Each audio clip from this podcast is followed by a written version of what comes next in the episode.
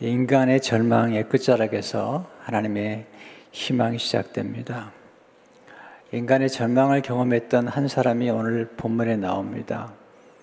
아, 시각장애인이면서 국어라는 성경은 거지라고 표현하고 있습니다. 맹인이면서 거지인 사람.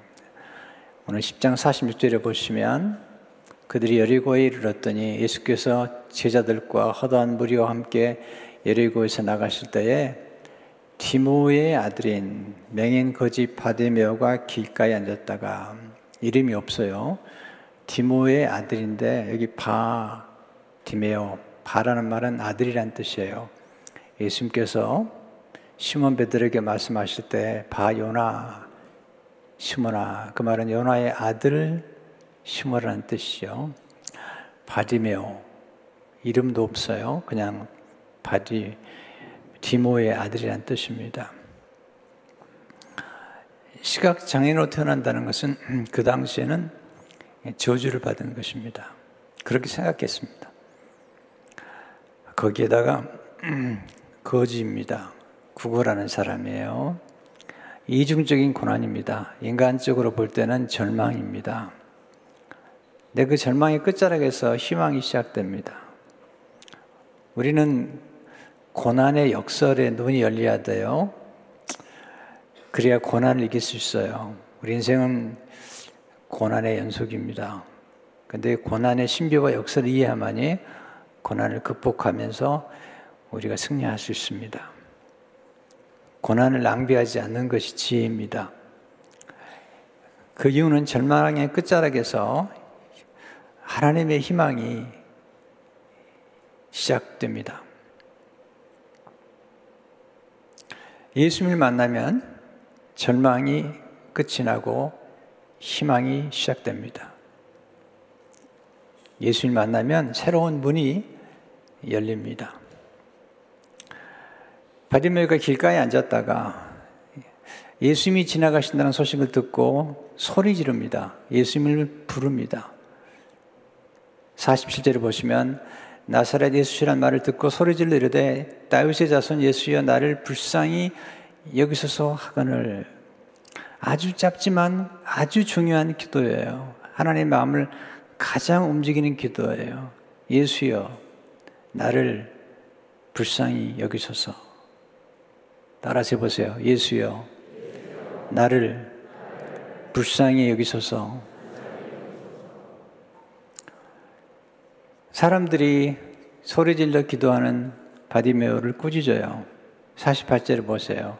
많은 사람이 꾸짖어 잠잠하라 하되 그가 더욱 크게 소리 질러 이르되 다윗의 자손이여 나를 불쌍히 여기서 하는지라 더욱 크게 소리 질렀어 부르짖었어요. 예, 더욱 크게 소리 질러 이르되 바디메는 끈질기게 부르짖었습니다. 예수님이 가던 길을 멈출 만큼 크게 부르짖었습니다. 하나님은 이런 기도를 좋아하세요. 또한 바디메가 가지고 있었던 강렬한 소원을 하나님 기뻐하시고 소원을 성취하게 해주셨습니다. 우리가 바디메를 통해서 배울 수 있는 놀라운 지혜들. 첫째로, 예수님을 아는 것이 최고의 복입니다. 그 당시에 사람들은 예수님 잘 몰랐어요. 예수님을 조롱하고 예수님을 희롱하고 무시했어요. 근데 바디메오는 예수님을 알아봤어요. 어떻게 알아봤냐면 소문을 들었던 거죠. 47절을 보시면 나사렛 예수시란 말을 듣고 소리 질러 이르되 다윗의 자손 예수여 나를 불쌍히 여기서 사건을 그런 들었습니다. 예수님에 대한 소문을 들었고 또 길가에서 예수님이 지나가신다는 소식을 들은 것입니다. 성경에서 듣는 걸 아주 강조해요. 오늘도 여러분들이 말씀을 듣고 있잖아요. 이 듣는 것이 축복입니다. 말씀을 들을 때 믿음이 생깁니다. 로마서 10장 17절에 보시면 그러므로 믿음은 들음에서 나며 들음은 그리스도의 말씀으로 말미암니라. 들으면 믿음이 생깁니다. 듣는 자는 살아나게 됩니다. 요한복 5장 15절을 보게 되면 하나님의 아들 음성을 들을 때가 오나니 곧 잇따라 듣는 자는 살아나리라. 듣는 자는 깨달아 열매를 맺게 됩니다. 들어야지 깨닫게 되거든요. 요한복음 13장 3절을 보시면 좋은 땅에 뿌려졌다는 것은 말씀을 듣고 깨닫는 자니 결실하여 어떤 것은 100배, 어떤 것은 60배, 어떤 것은 30배가 되느니라 하시더라. 듣고 깨달아야 결실을 맺게 됩니다. 들으면 영원히 삽니다. 이사야 55장 3절을 보시면 너는 귀를 기울이고 내게로 나와 들으라. 그리하면 너의 영혼이 살리라. 들을 때 알게 됩니다. 바디메오는 예수님의 소문을 들은 것입니다. 아는 것이 생명입니다. 두 번이나 다윗의 자손 예수여 나를 불쌍히 여기소서라고 이야기합니다. 이 다윗의 자손이라는 말은 예수님이 메시아라는 뜻이에요. 예수님이 구세주라는 뜻입니다. 그가 예수님이 누군가를 알았기 때문에 예수님을 동경했어요. 인생은 동경입니다. 예수님을 동경하는 것이 예, 축복입니다. 중요한 것은 바디메어가 볼 수는 없었지만 들을 수 있었다는 것입니다. 참이 말씀에 굉장한 영감을 얻었습니다. 우리는 한 가지가 아프면 다 아프다고 말하잖아요. 우리는 거기만 아픈 거예요. 다른 건 건강한 거예요. 눈이 좀 아프면 눈만 아픈 거예요. 나머진 건강한 거예요. 근데 우리는 어디가 아프면 전부가 아프다고 생각하고 무언가 부족하면 전부가 부족하다고 생각하잖아요. 그래서 우리가 가진 것을 보지 못하고 우리가 소유한 것을 망각하고 우리는 그 소유한 것을 누리지 못해요. 이 시각장애인 바디메오는 볼 수 없었죠. 그러나 그의 귀는 열려 있었고 그의 입은 열려 있었던 거예요.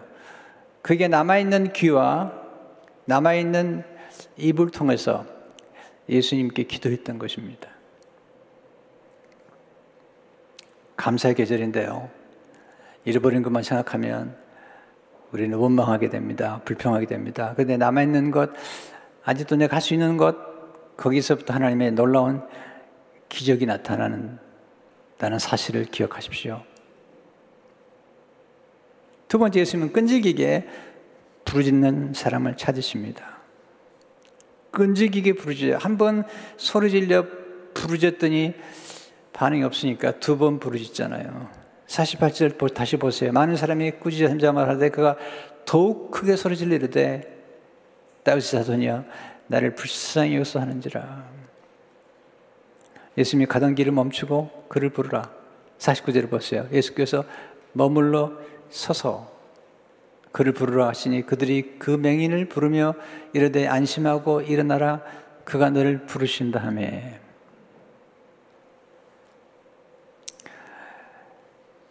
그가 예수님께 나가죠.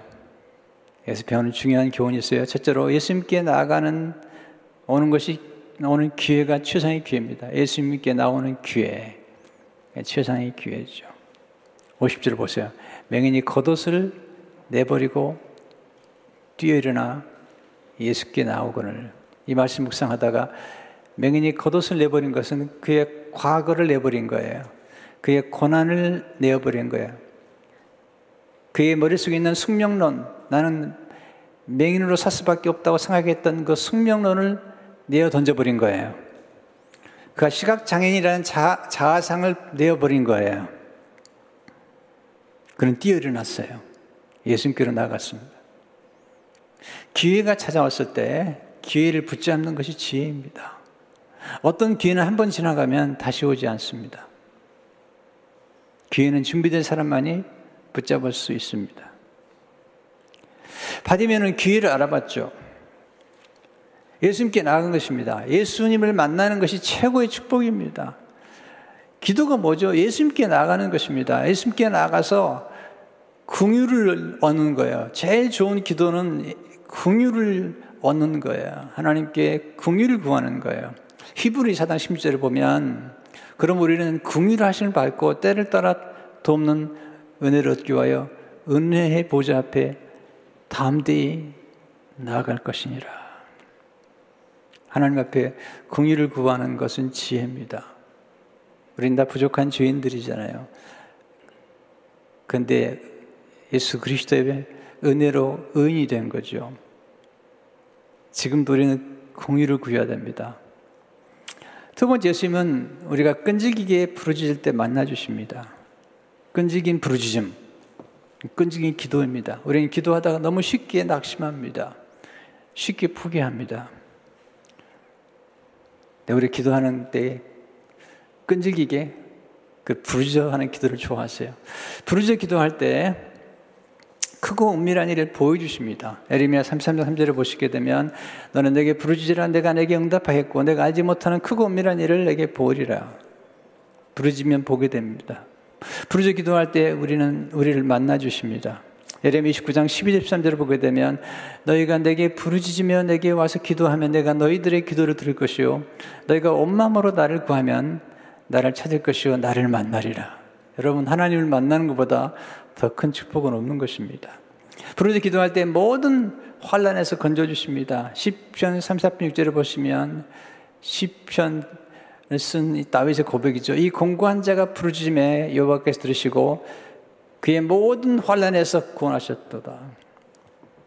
우리가 부르짖 기도할 때 우리 넓은 곳에 세워 주십니다. 시편 118편 5절을 보시면 내가 고통 중에 여호와께 부르짖더니 여호와께서 응답하시고 나를 넓은 곳에 세우셨도다. 응답하신다. 그 넓은 곳에 세워 주신다는 겁니다. 고통의 문제를 해결해 주시는 정도가 아니라 넓은 곳에 세워주는 하나님의 은혜입니다. 부르짖 기도할 때 병을 고쳐주십니다. 다윗은 많이 아팠던 것 같아요. 시편에 보면 그가 아파서 고침받은 이야기를 많이 쓰고 있어요. 심지어는 죽음의 고비, 사망의 줄이 나를, 나를 두르고 이런 고백을 해요. 근데 하나님의 그를 고쳐주셨다는 간증이 담긴 시를 많이 쓰죠. 시편 30편 2절을 보시면 여호와 내 하나님의 내가 주께 부르짖에 나를 고치셨나이다. 하나님 병을 고쳐주시는 분이시죠. 히스기야가 죽을 병에 걸렸어요. 하나님께 간절히 기도해요. 애절하게 기도해요. 통곡하며 기도해요. 하나님이 그의 생명을 15년 연장시켜 주시죠. 이사야 38장 2절 3절을 보시면 히스기야가 얼굴을 벽으로 향하고 여호와께 기도하려되 여호와의 구원이 내가 주 앞에서 진실과 전심으로 행하며 주의 목전에서 선하게 한 것을 기억하옵소서 하고 히스기야가 심히 통곡하니 네, 얼굴을 벽으로 향했어요. 그리고 심히 통곡하며 기도했어요. 하나님께서 그 기도를 들으시고 15년 생명을 연장시켜 주셨어요. 부르짖 기도할 때 원한을 풀어주세요. 우리 인생을 살다 보면 한이 맺힐 때가 있잖아요. 그럼 18장 7절 8절을 보시게 되면 하물며 하나님께서 그날 그 밤낮 부르짖는 택하신 자들의 원한을 풀어주지 않으시겠느냐? 그들에게 오래 참으시겠느냐? 내가 너희에게 이르노니 속히 그 원한을 풀어주시리라. 부르짖는 기도가 왜 하나님의 마음을 움직이실까요? 왜 하나님의 보좌를 움직이는 걸까요? 그건 간절함 때문이죠. 찰스 본저는 말하기를 간절함이 없는 기도는 기도가 아니다. 우리 기도에 불이 붙지 않고서는 소멸하는 불이신 하나님과 대화할 수 없다. 간절함. 그 소리가 크지 않아도 돼요. 그러나 그 기도 속에 얼마나 간절함이 담겨 있는지, 얼마나 애절한지, 이엔 바운지는 말하기를 간절함은 기도의 정수에 해당한다. 열정은 기도의 원동력이다. 바디몬은 간절히 기도했어요. 그럼 예수님께서 부르신다는 말을 듣고 주저함이 없이 일어나서 그의 겉옷을 벗어 던졌어요. 새 번역은 50절 말씀 이렇게 번역했어요. 그는 자기의 겉옷을 벗어 던지고 벌떡 일어나서 예수께로 왔다. 영화의 한 장면 같아요. 시각장애인이 예수의 부름 받고 겉옷을 벗어 던졌어요. 그리고 예수님께 나간 것입니다. 세 번째 예수님은 우리의 소원을 따라 역사하십니다. 예수님이 바디메에게 무엇을 해주기를 원하는지 물으십니다. 그의 소원이 무엇인지 물으십니다. 그는 보기를 원한다고 대답합니다. 놀라운 대답이에요. 51절을 보시면 예수께서 말씀하시되 내게 무엇을 하여지기를 원하느냐 맹인 이르되 선생님이여 보기를 원하나이다. 오늘 하나님께서 이 자리에 계세요. 여러분 한 분한 분에게 물어보세요. 무엇을 하여 주기를 원하는지 물어보세요. 여러분의 소원을 물어보세요. 하나님은 여러분의 소원에 관심이 많으세요.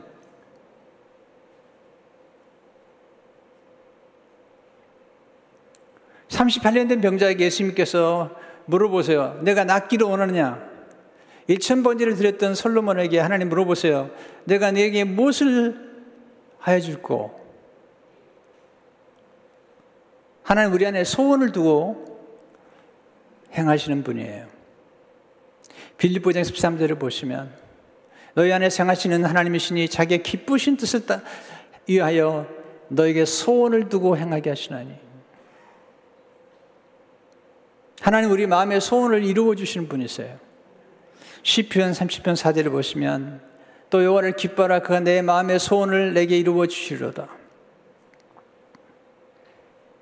바디모의 대답은 정말 놀라운 대답입니다. 선생님이요 보기를 원하나이다. 태어나, 태어나서 한 번도 본 적이 없는 사람이에요. 그 예수님께 나갈 때도 그의 눈은 보지 못해서 그는 어두움 속에 있었어요. 본 것이, 보는 것이 무엇인지 알지 못하는 사람이에요. 다만 들어서 알겠죠. 빛을 본 적이 없습니다. 사람을 본 적이 없습니다. 그는 큰 것을 구했어요. 그가 필요한 것을 구했어요. 그는 담대히 구했습니다. 우리 소원 속에 우리의 믿음이 담겨 있습니다. 바디모의 믿음은 큰 믿음이에요. 지금 이 시대도 시각장애인이 하나님의 기적으로 눈을 뜬다는 것을 믿는 사람이 얼마나 될까요? 그 당시에 시각장애인은 건심받지 못할 뿐만 아니라 저주받은 인생이라고 생각했던 거죠. 근데 그는 담대했습니다. 우리 소원 속에 큰 믿음이 담겨 있습니다. 바디의 믿음은 큰 믿음이에요. 예수님이 그 믿음을 보시고 그의 눈을 열어주십니다. 그를 구원해 주세요. 눈만 열어주신 게 아니라 그를 구원해 주세요. 52절을 보시면 예수께서 이르시되 가라 내 믿음이 너를 구원하느라 하시니 그가 곧 보게 되어 예수를 길에서 따르니라.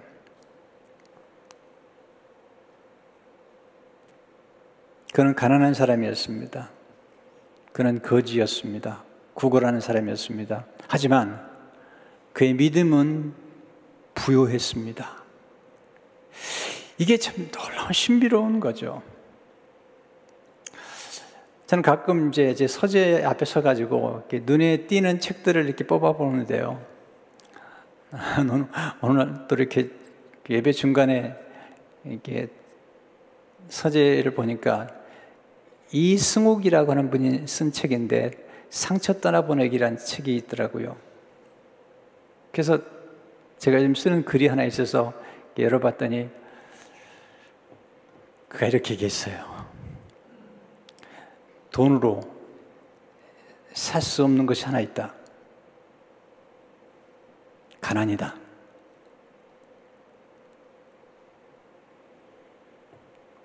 네, 돈으로 살 수 없는 게 있죠. 가난이죠.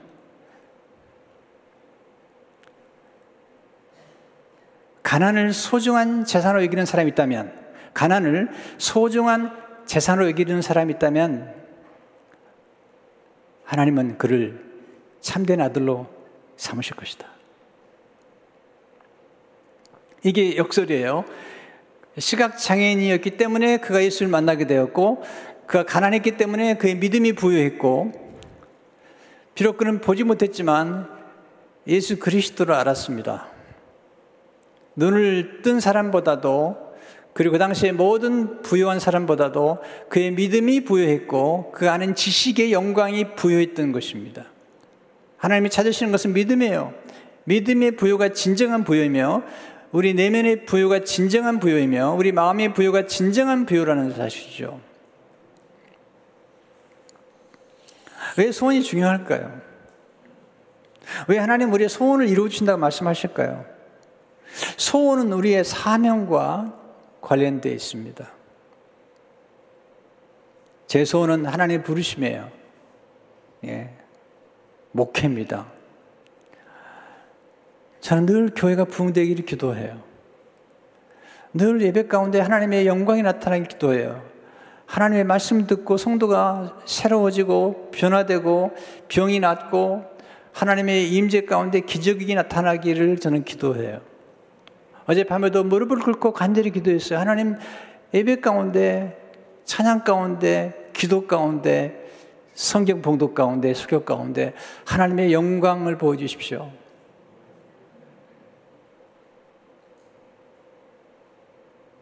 다친 영혼이 마음이 열리고 딱딱한 마음이 부드러워지고 눈에 눈물이 나올 수 있는 하나님의 영광을 보여주십시오.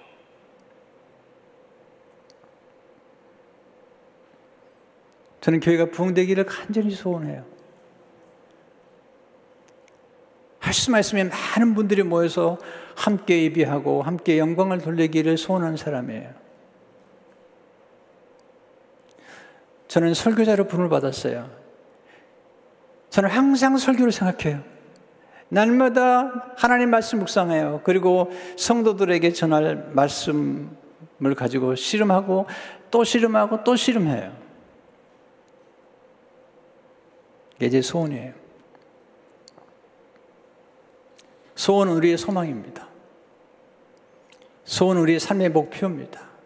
여러분, 목표를 가지시면 날마다 목표를 가지셔야 됩니다. 우리 인간을 가장 강력하게 움직이는 힘은 목표입니다. 목표. 소원 우리가 살아갈 이유입니다. 결혼해가지고 부부가 약간 티격태격해요. 그러나 아이 하나 낳아보세요. 그런 말 안 합니다. 왜? 두 사람 다 살아야 될 이유가 생겼기 때문이에요. 소원은 무언가를 얻고 무언가를 성취하는 것과 관련되어 있습니다. 우리가 살아가면서 무엇이 갖고 싶다는 거 중요한 거예요. 뭐 그런 걸 그렇게 생각하지 마세요. 어제 우리 선주 둘째 선주가 갖고 싶은 것은 스마트폰이에요. 네. 내년 생일이 되면 엄마가 사준다고 그래서 기다리고 있어요.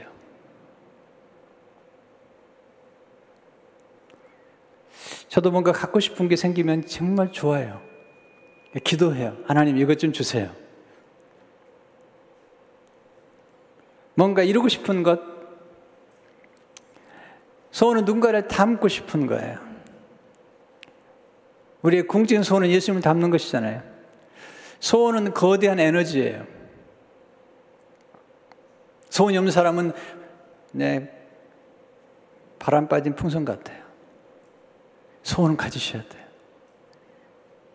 소원이 있어요. 누구에게 있는데 우리 깊은 곳에 있는 소원을 우리가 끌어내지 못해서 그러는 거예요. 깊이 묵상해 보세요. 소원은 꼭 자신만을 위한 게 아니에요.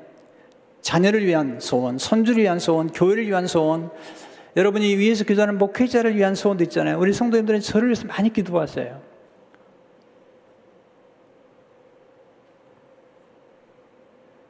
바디변 소원을 품었어요. 그는 감히 사람들이 상상할 수 없는 소원을 품은 거예요.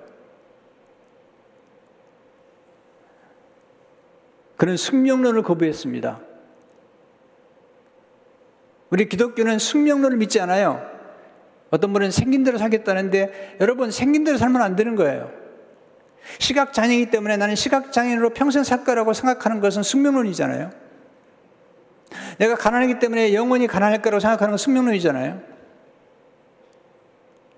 저는 일찍에 숙명론에 빠져 살았어요. 왜? 집이 가난하기 때문에. 저는 대학을 갈 수 없었어요. 왜? 집이 가난해서. 그래서 부모님이 상업학교를 보냈어요. 형은 공고를 보냈어요. 우리는 계속 가난하게 살 거라고 확신했어요. 그게 숙명론이에요. 예수 믿고 고등학교 2학년 때 목회자로 부름을 받았어요. 목회자로 부름을 받았으면 신학대에 들어가야 되잖아요. 네, 새로운 역사가 시작이 됐어요. 가난이란 사이클, 불행이란 사이클을 예수를 만나면서 끝냈어요. 그리고 새로운 시작, 새로운 문을 하나님 열기, 열어주시는 것을 경험했어요. 이 바디메어는 자포자기 한 게 아닙니다. 그 인생도 변화될 수 있다고 믿었던 거예요. 그는 권한을 낭비하지 않았습니다. 그는 가난도 낭비하지 않았습니다. 그는 권한을 통해서 하나님께 영광을 돌린 거예요. 그의 가난이 그의 믿음을 부유케 만든 것입니다.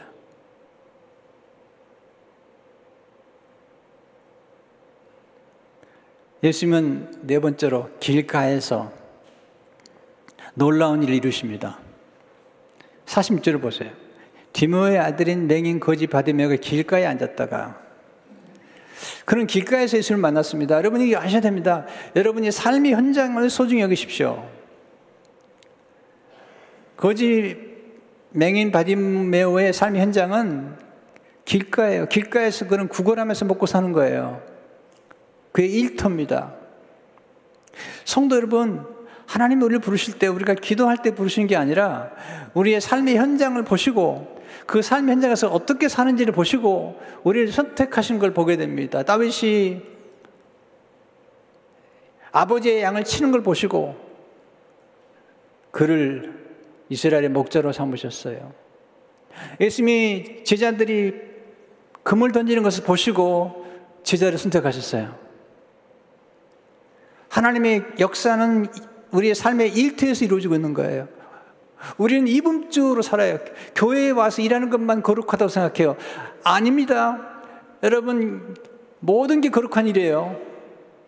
목사가 성직인가요? 아닙니다. 목사만 성직이 아니에요. 여러분 모두가 성직을 행하고 있는 거예요. 이게 개, 개, 마틴 루터가 주장했던 개신교의 개혁 정신이에요. 저는 스스로 성직자라고 생각하지 않습니다. 저는 목회자고 저는 학자라는 생각을 합니다만 제 스스로가 성직자라고 생각하지 않습니다. 왜냐하면 여러분이 성직자이기 때문이에요. 저는 성직자인 여러분을 섬기는 아, 아, 목회자에 불과합니다. 여러분 일자리가 여러분의 사업체에서 여러분의 삶 현장에서 여러분 하는 일들이 성직인 거예요. 거기서 하나님 영광을 받으시는 거예요.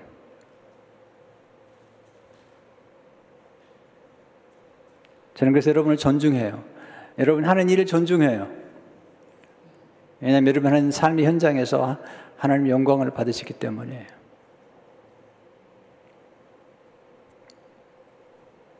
모두가 왕 같은 지세상들인 거예요. 기적을 경험한 후에 예수님을 따라가는 것이 축복입니다. 52절에 보면 참 아름다운 모습이 나와요. 그가 곧 보게 되어 예수를 길에서 따르니라. 많은 사람들이 예수님의 기적을 경험했지만 예수님을 따라간 사람은 많지 않았거든요. 기적을 본다고 예수님을 따라가는 게 아닙니다. 이 세상에서 성공했다고 예수님 따라가는 게 아니잖아요. 가룟 유다는 예수님을 가장 가까이서 수많은 기적을 보았지만 예수님을 믿지 않았습니다. 예수님을 따라가지 않았습니다. 예수님을 알지 못했습니다. 예수님을 은 30에 팔았어요. 예수님을 3, 은 30으로 계산한 거예요. 이게 무지라는 겁니다. 바디메오는 예수님을 그리스도라고 알았던 거예요. 구원자라고 알았다는 거예요. 그래서 예수님께서 너를 내가 구원을 받았다고 말씀하고 계신 거예요. 왜냐하면 받으면 예수님을 구원자로 믿었기 때문이죠. 성도 여러분, 지금 상황이 어떤지 모르겠어요. 다 어려울 거예요. 그러나 절대로 숙명록에 살지 마세요. 난 이렇게 살 거라고 생각하지 마세요. 예수 그리스도께서 역사하시면 우리 삶은 변화가 나타나. 이미 변화를 시작했잖아요. 원래 우리는 죄인인데 우리는 의롭다고 부르셨잖아요. 우리가 의인이라는 거예요. 우리가 하나님의 자녀라는 것입니다. 왕 같은 제사장이라고 말씀하시잖아요. 우리는 생긴 대로 사는 게 아닙니다. 하나님이 부르신 부름에 따라서 우리 삶은 계속 변화될 수 있고 그리고 우리 삶 가운데 기적을 경험할 수가 있습니다. 여러분 기도하면 길이 열립니다. 여러분 기도하면 병이 낫습니다. 기도하면 변화가 나타납니다. 기도하면 새로운 만남이 나타납니다. 우리가 잃어버린 것만 보지 마시고 우리가 이미 소유하고 있는 예수 그리스도, 우리와 함께 하신 예수 그리스도, 우리가 우리에게 주신 놀라운 기회들 아직도 남아 있는 것 비록 보지 못합니까? 들을 수 있고 말할 수 있잖아요. 그것들을 선용했더니 보게 되잖아요. 우리 너무 쉽게 포기하잖아요. 아닙니다. 아직 게임은 끝나지 않았습니다. 하나님이 기다리실 때 더 놀라운 일들이 전개가 됩니다. 기억하세요? 네. 고난을 소중한 재산으로 여기는 사람은 지혜로운 사람입니다.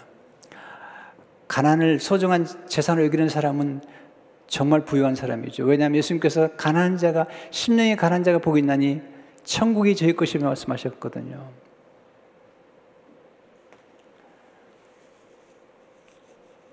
우리 조금 더 기도하면 좋을 것 같아요.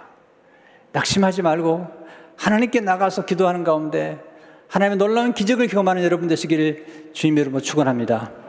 하나님 아버지 감사합니다. 우리 생애 가운데 찾아온 고난과 가난을 불행이라고 부르지 않게 도와주시고 우리 생에 찾아온 고난과 가난이 오히려 부욕해 하시는 하나님의 기회인 걸 알고 기도하는 가운데 놀라운 역사를 체험할 수 있도록 도와주시옵소서. 숙명론, 나는 이렇게 살 수밖에 없다는 것을 거부하게 하시고 우리 생애 가운데 새로운 변화, 축복의 통로가 되는 하나님의 백성들로 주님 도와주시고 축복해 주옵소서. 예수 이름으로 기도하옵나이다. 아멘.